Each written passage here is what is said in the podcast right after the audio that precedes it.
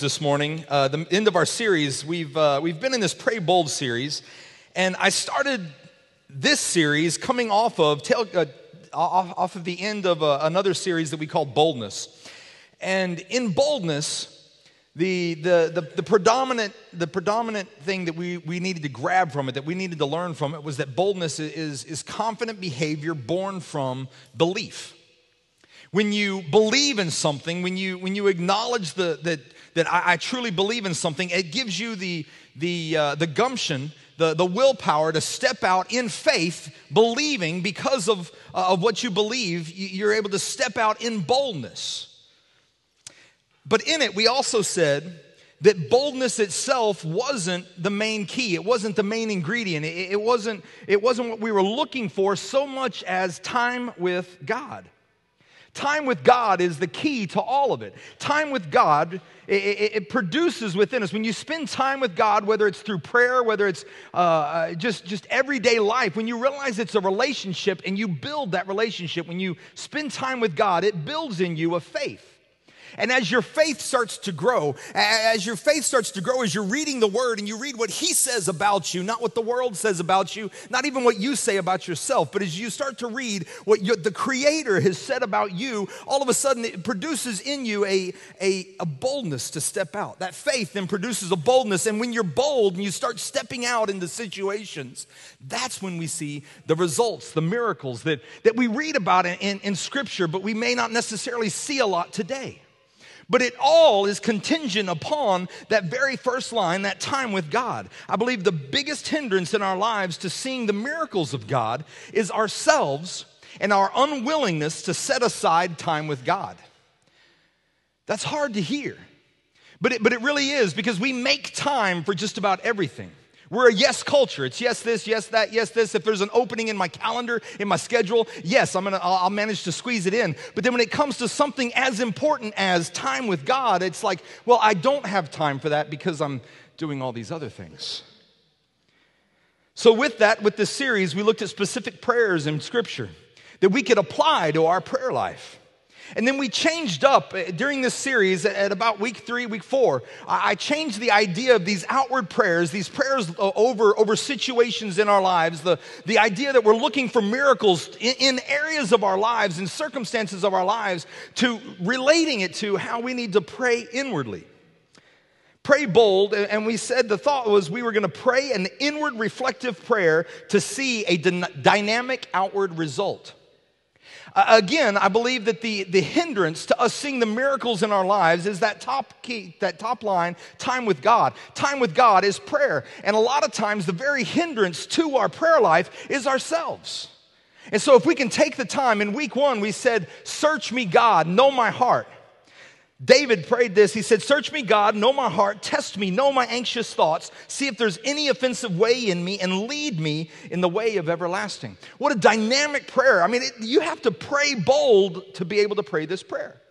Search me, God. You're asking God, you're giving God full permission as if He didn't already know, but you're giving God permission. You're saying, God, here I am. I'm asking you to search me and see if there's anything that would keep me from seeing those results in my life. Now, that's one thing to ask God to reveal those things to you. It's another thing to then take those issues that God reveals to you and turn them back over to Him and say, okay, I'm not gonna handle this, I'm gonna let you. That was week two. Week two, we talked about break me. Break me, God, of anything that keeps me from being intimate with you. The first week, search me. The, the, the second week, last week, was break me. Today, and, and this is gonna be fun watching some of you squirm. I would say this is probably the, the most fun of all of it because this is where you truly realize what it is that's hindering the very miracles in your life. Today, I'm going to be talking about a prayer of availability. Okay, here's what I've noticed. Uh, weekly, uh, weekly, there are, there are literally so many different people that will come to me with God ideas.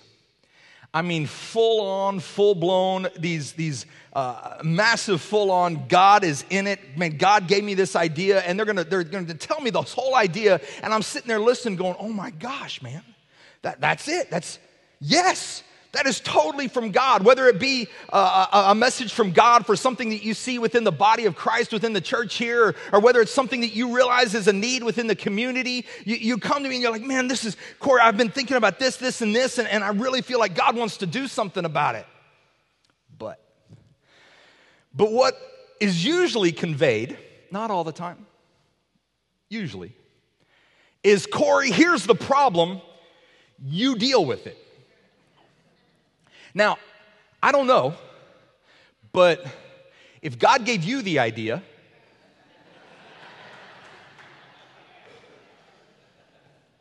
I haven't even said it yet, but I'm gonna. If God gave you the idea, maybe, maybe, just maybe, He gave you the idea because He knows He's equipped you to be able to fulfill that idea. I don't know. Huh. I think predominantly, predominantly we won't pray a prayer of availability because we have this preconceived idea, this, this uh, mental block, if you will, um, that if we were to pray a prayer that says we're available, we, we somehow uh, connotate, we, we somehow make that, that, that makes us think that we're, we're allowing ourselves, we're allowing God to then send us to uh, the jungles, to the Congo.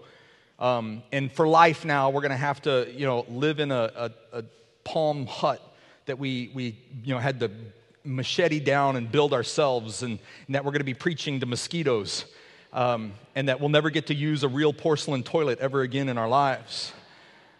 And that, you know, we'll, we'll be praying the whole time that God is bigger than the boogeyman as you're sitting there. Look, guys, a prayer of availability, the truth is, God wants to do so much right here in our own backyard that needs you that needs you. If you would only pray a prayer that says, God, I'm your servant, I'm available. Lord, whatever you might need me to do, whatever you might call me to do. But look, a prayer like that requires you to pray bold. Now, before I dive into the meat of this message of what I want to teach, I want to talk about three usual responses that I see when, when talking about uh, God using us, when God asks something of us. The three usual responses are this. The first one is Jonah. Jonah said this Jonah said, Here I am, I'm not going. Not to do it. Uh, oh, there's just a few of you. I appreciate that. Jonah 1, 1 through 3, listen to me, listen to this. It says, God spoke and said, Go to the great city of Nineveh and preach against it because its wickedness has come up before me. But Jonah ran away from the Lord. Here I am, God. I'm not going. I'm not going. I, I, wonder how many of us across this room can relate to that response. You feel prompted to do something. I'm supposed to reach out. I'm, supposed, I'm, I'm supposed to say something. Uh, I'm supposed to help this particular individual, but, but not today. I'm not going. I, I think about in my own life, and, and I, can, I can vividly remember, recognize times that uh, I look back on now and, and I know, I know that I know that I know that I missed a potentially huge miracle. Because at that very moment, my thought was, I'm too busy, I'm not going. It's crushing. Because the miracle, it would have, yeah, it would have touched me, but, but the impact it could have had on, on who knows how many other people, just because of some simple deed to somebody else, you'll, we'll, we'll never know because of an answer, a response to God's call in your life that says, Here I am, but no, I'm not going. The second response I usually see is, is something like Moses. Moses said this Moses, Here I am, send someone else. There's other people that are more equipped. There's somebody else that's better. Here's this great idea. I'm going to give it to you. Moses, God said this to Moses in Exodus 3, verse 10. God spoke and said, Now go, I'm sending you to Pharaoh to bring my people, the Israelites, out of Egypt. But Moses said to God, Who, who am I? He started listing this, this great long list of, of excuses. I, I, I, can't speak well. I, I, don't, I don't talk right. I don't know how to do this. I can't do that. And just started giving off all his excuses. There's got to be somebody better. Moses knew that this was a need. He knew that the Israelites needed to be released from bondage. He had, he had even tried on his own at one point in time in his young life. But now, when God says, hey, it's time, let's do this, Moses says to God, Who am I? I I'm not good enough. I'm not talented enough. Somebody else would be better than, uh, than me at this. Here I am, send somebody else. And I think it's easy for us to do the exact same thing in life. I'm not going to give. They should give. I mean, look at their lifestyle. They have more money than me anyway. What, what would it really matter if I gave? I'm not going to go. That, that person over there, they, they work banker hours. Sorry to all the bankers out there. I've worked banker hours, so I can say that. I, I now work preacher hours. That's just one hour on a Sunday a week.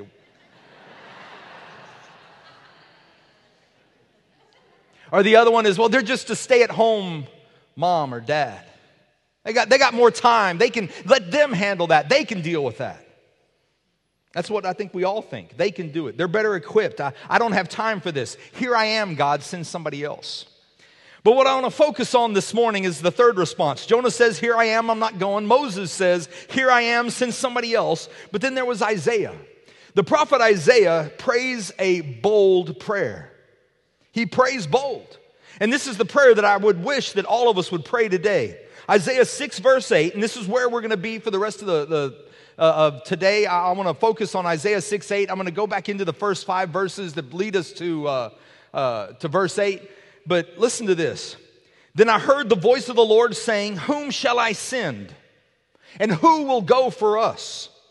And I, Isaiah, said, Here I am, send me.